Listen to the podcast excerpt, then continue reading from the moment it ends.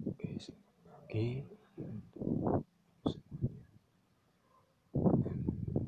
Dan kesempatan ini saya di kemarin mungkin ada banyak. Jadi saya dari dari.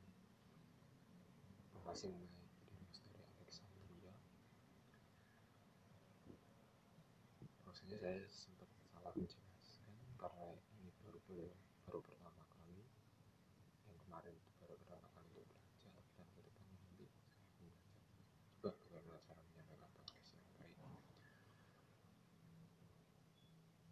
dan di kelas ini adalah muslim aku gereja ortodok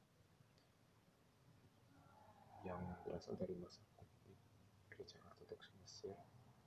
Dan ini juga mengarah kepada Ethiopia. Sebenarnya saya belum tentu salah tapi mungkin kurang dalam menjelaskan hal ini. Pada dasarnya apa yang kita akan bahas hari ini adalah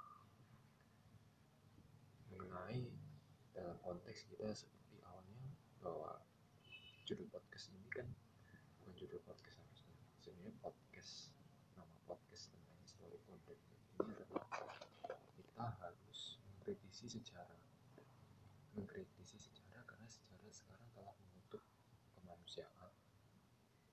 Bahkan mungkin seolah sejarah itu dikutuk dari peristiwa fenomena-fenomena kemanusiaan yang kiranya mungkin tidak ada jawaban sama sekali tidak ada jawaban bahkan kalau hanya dinasehati untuk secara mohon maaf dinasehati secara perihal urusan keimanan itu semua kembali kepada urusan pribadi orangnya masing-masing. Dan ternyata memang benar secara kenyataan memang ada dan itu sudah dibuktikan. Saya pun juga mengalami dan ada beberapa orang selain saya juga ikut mengalami. Dan itu memang akan menjadi hal sulit menjadi permasalahan problem yang kompleks saat ini kita hadapi.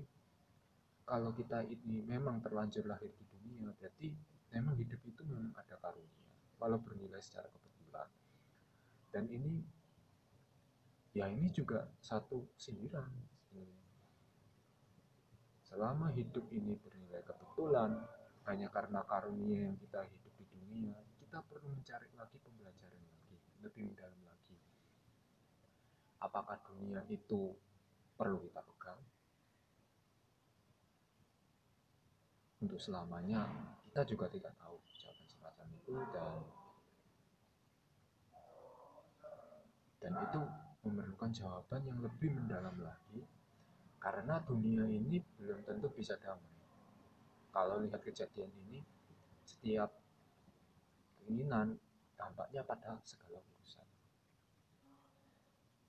sudah pasti iya. Dan menurut saya itu sudah itu sudah lumrah kejadiannya sekarang. Umumnya di situ kejadiannya. Belum lagi permasalahan demo demonstrasi ini juga kita belum bisa menjawab sebenarnya kebenaran yang paling mendalam rahasia yang paling mendalam tentang kita yang hidup di dunia ini seperti apa. Bukan berarti kita meng, mengingkari bukan bukan untuk mendurakai bukan. Tapi ini sudah tentang kenyataan. Kita sudah bilangnya ini soal kenyataan. Bahkan kalau kita lahir anggaplah kita lahir kita tidak tahu apa dosa leluhur kita ya itu juga sama saja kita ya mau dianggap benarnya sendiri. Cuma dalam kejadian seperti ini kan juga nggak baik. Karena kita nggak tahu alasannya mereka yang akan mendendam seperti apa orang yang mendengki itu juga seperti apa dan hidup di dunia ini sebenarnya kebenarannya apa. Ya sekalipun saya harus bilang secara hati secara hati nurani saya sendiri bilang seperti itu juga. Tanpa anda rasakan bahwa keimanan itu juga berbenturan dengan urusan keduniawian memang sudah kenyataannya dan secara saya mengatakan sejarah yang menutup dan sejarah yang tertutup sebenarnya saya juga berkata sebagai satu contoh saya akan membahas tentang sihir putih. Sihir putih ini dengan beberapa ragamnya. Di dalam Yahudi ada namanya Kabbalah. Kabbalah itu cara-cara ya main nomor lah cara-cara sebenarnya main nomor dengan main huruf. Ada nama tetapi bisa dipakai sebagai angka. Jadi menurut penjelasan Mahfud seperti itu di bukunya yang berjudul kisah sejarah yang disembunyikan. Dan ini sama dengan yang terjadi ketika saya melihat di channel YouTube Muhammad Faisal itu mengenai Al-Awfaq Al-Awfaq ini terbitan dari Al-Ghazali sendiri. Sebenarnya kitab-kitab itu juga mau mencerna sesuatu tentang ilmu-ilmu bahkan penghitungan mengenai angka ya mungkin semacam wafak lah wafak dan weton. Biasanya weton sekarang evolusinya evolusinya dari wafak wafak dan asal usulnya pasti sudah ada berpaduan dengan kabalah kabalah ini berasal dari tradisi dan Neoplatonisme juga ikut mengambil bagian saat itu. Memang benar.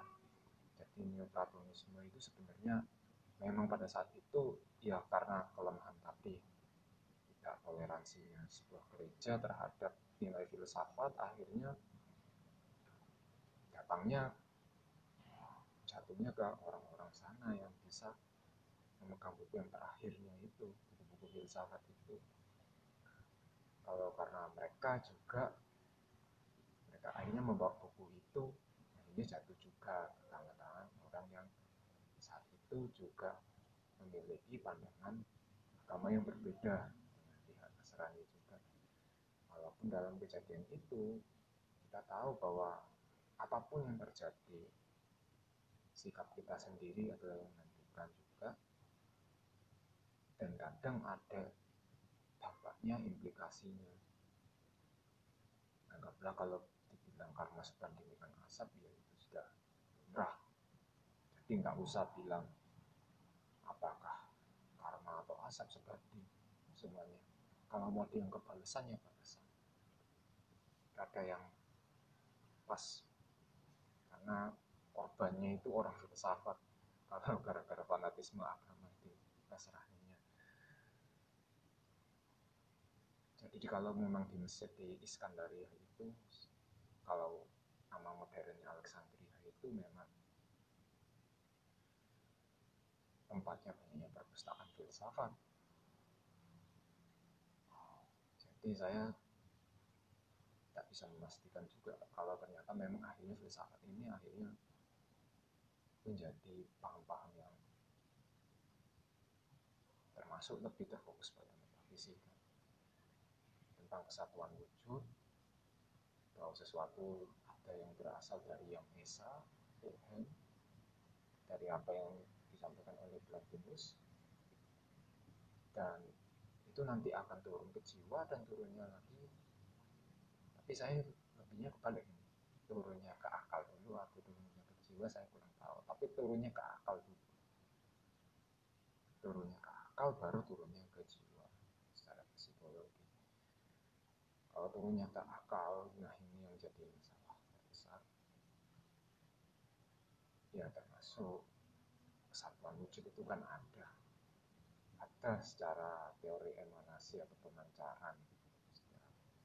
Hal masuk pemancaran itu kan bisa kita nilai secara logikanya. Ada nggak di dalam tubuh kita itu aura? Aura banyak aura. Orang pun bisa menggunakan aura sebagai alat sugesti juga. Hal itu sudah lumrah. Bagaimana caranya? Ya kalau lumrahnya dibilang itu juga secara tradisi turun temurun. Sekarang kalau budaya sekarang bisa dinilai mereka memiliki hubungan dengan teori emanasi banyak termasuk tradisi-tradisi yang berhubungan dengan hal itu juga berhubungan dengan teori emanasi pemancaran jadi orang-orang yang mungkin semacam sudah terlanjur lah dalam kejadian ini sudah terlanjur mendarah daging ceritanya. Kita juga nggak bisa menyikapi apakah budi yang dimaknai secara akal ini memang terlanjur dari awal mulai sedimen di sini terbentuk atau tidak.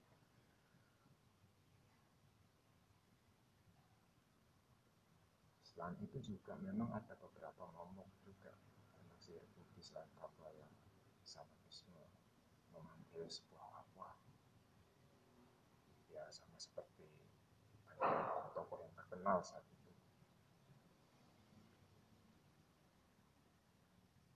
Shamanisme ini sebenarnya juga menurut tradisi tradisi turun temurun untuk memanggil arwah baik dari arwah orang yang sudah meninggal arwah binatang maupun arwah apa yang menempati tempat berdiam dan beberapa hal pokok juga untuk patokannya animisme dan dinamisme animisme ini yang tempat-tempat yang dipercaya sebagai hal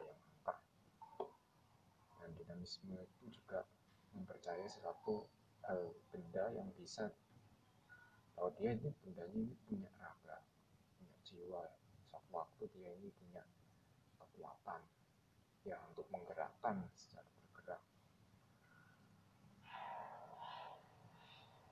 Sebenarnya hal yang mengotori sejarah kita itu tidak lebih adalah juga barisan secara anggapannya adalah kalau tanda kutipnya adalah perang peluh.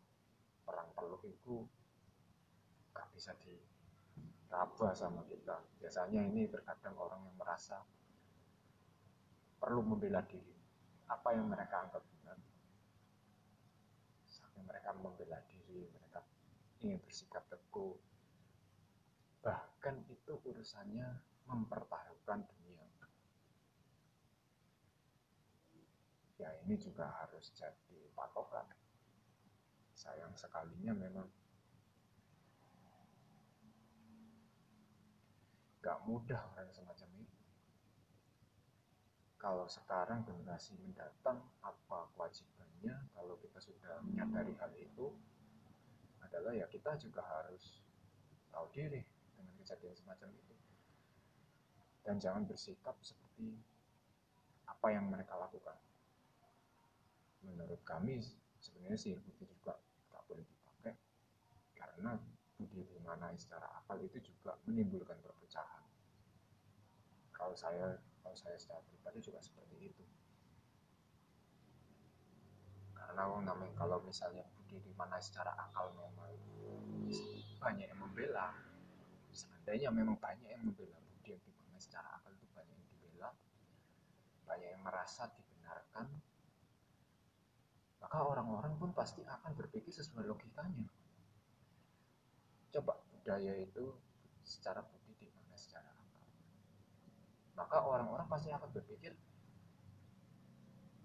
budi yang secara dimaknai akal ya jelas bagaimana cara mempertahankan prinsip kami. Prinsip kami dari leluhur kami, tradisi kami. Dan bagaimana budaya kami jangan sampai dicampuri. Maka secara logika memang logis. Dan itu tidak ada saat itu toleran. Maka ini akan menjadi lucu bahwa budaya itu seolah-olah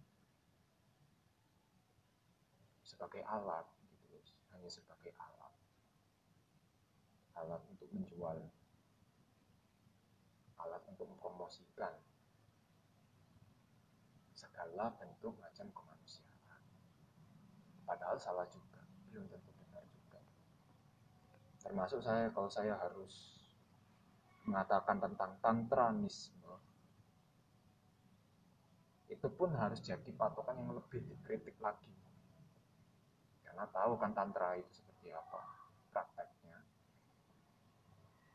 ya memang ada ritual yang tidak biasa semacam itu sehingga lahirlah budaya-budaya yang mungkin orang bilang saat ini mereka katakan bahwa sekulerisme mempromosikan budaya seperti ini. Oke. Akhirnya karena promosi budaya seperti ini akhirnya menjadi hal liberal. Budaya yang, yang mungkin lah karena itu berasal dari akarnya dari tantra. Terus. Yang lain malah saling menuduh nah ini gampang gak enak. Kalau nggak belajar dari perihal kontranisme jangan menuduh sebab kalau maksudnya saya menuduh ini dalam anggapan secara agama agama yang secara samawi itu juga sebenarnya gak ada hubungannya. Sebenarnya setiap budaya misal budaya Yunani antara budaya Yunani dan budaya ya kita juga perlu tahu kenapa sampai kejadiannya. Ada juga namanya kerajaan Bahtria di Afghanistan dulu di sana. Bahtria itu juga kerajaan bentukannya orang Yunani sebenarnya. Dan ini juga menjadi fokus kita semua kita nggak bisa menjudge apa pun itu asal muasalnya dari mana cuma kalau memang situ memang ada satu hal satu hal yang bisa kita nilai dan memiliki kesamaan dengan apa yang sudah ada yang menjadi budaya bukan cocok logi loh ya maksudnya. Tetapi memang sudah pada dasarnya persis secara kenyataan bukan cocok logi lagi. Dan itu berbaur. Berbaur itu juga satu yang nggak bisa dihindarkan. Entah mungkin karena belum dibentuknya undang-undang yang bisa mengatur hal itu terus akhirnya mereka berbaur. Berbaurnya ya atau terkadang ada faktor lain teori yang lain teori yang lainnya itu misal memang mau di mau dirajang undang-undang itu cuman ada seseorang yang berusaha menghalangi. Ya menghalangi dengan cara beberapa retorika dan beberapa pengaruh-pengaruh termasuk ideologi. Nah mengenai masalah ideologi kita belum bisa memahami kalau ideologi itu apakah itu berasal dari sirip putih saya juga bisa belum bisa mengetahui karena sirip putih itu juga kalau secara emanasi Plotinus itu belajar juga dari orang India. Orang India itu juga ya termasuk orang yang bisa mengetahui beberapa filsafat. Nah tentu saja emanasi itu juga bisa jadi bukti bagaimana orang India bisa menjelaskan filsafat itu kepada Plotinus dan itu semua terjadi juga. Pembauran sesuatu pada akhirnya ya memang mungkin bisa juga sewaktu-waktu dipakai sebagai alat terkadang kalau misalnya bukti memang dipakai secara akal orang bisa memiliki tingkat maksudnya tingkat-tingkat maksudnya tingkat kepandaian tingkat kecerdasan itu juga. Selama ada seorang yang benar-benar memiliki keinginan implikasinya pada sebuah urusan lagi tidak ada lagi yang hal yang bisa diperdebatkan tentang hal itu. Memang filsafat itu seperti ingin mengambil tempat dalam pikiran kita. Memang benar. Semacam itu.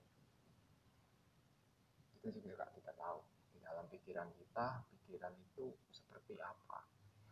Kan itu juga kadang pikiran itu juga belum bisa kita gambarkan dengan jelas pikiran aja belum bisa kalau dalam nyata nggak bisa kita masuk eh pikiran enggak bukan bukan pikiran itu. Eh hati keluar. Enggak nggak bisa. Kayak gitu. Ya tetap aja cuma. Ya itulah yang namanya metafisika. Melampaui hal fisika. Dan setiap budaya juga seperti bahkan di dalam plotnya sendiri ada unsur-unsur yang paling utama adalah bermeditasi. Nah dari mana dia tahu bisa hal itu tentang bermeditasi? Jika Furfurius dari Tirus ini akhirnya menjelaskan temannya ini bahwa dia memang akhirnya bertukar pikiran dengan orang-orang sama. Karena menjemput temannya yang entah tawan di sana. Oke, sekian dari podcast saya. Apabila masih ada kesalahan, dan ini hanya sebagai pembelajaran, saya hanya belajar untuk menyampaikan dalam podcast ini. Lebih sekurang-kurangnya mungkin tidak ada lagi episode ini. Saya lanjutkan secara jujur saja. Ini bagaimana cara saya menyampaikan sesuatu bahwa saya kalau berbicara, kalau berbicara itu pun belum tentu ada yang bisa menerima. Jujur. Karena orang masih mikir dua kali. Terutama perihal urusan keluarga. Jadi itu juga udah tidak ada lagi urusan kalau urusan keluarga ya itu kalau urusan keluarga sama kerabatnya udah beda lagi tidak ada lagi yang bisa dibetulkan sebenarnya kalau memang ya itu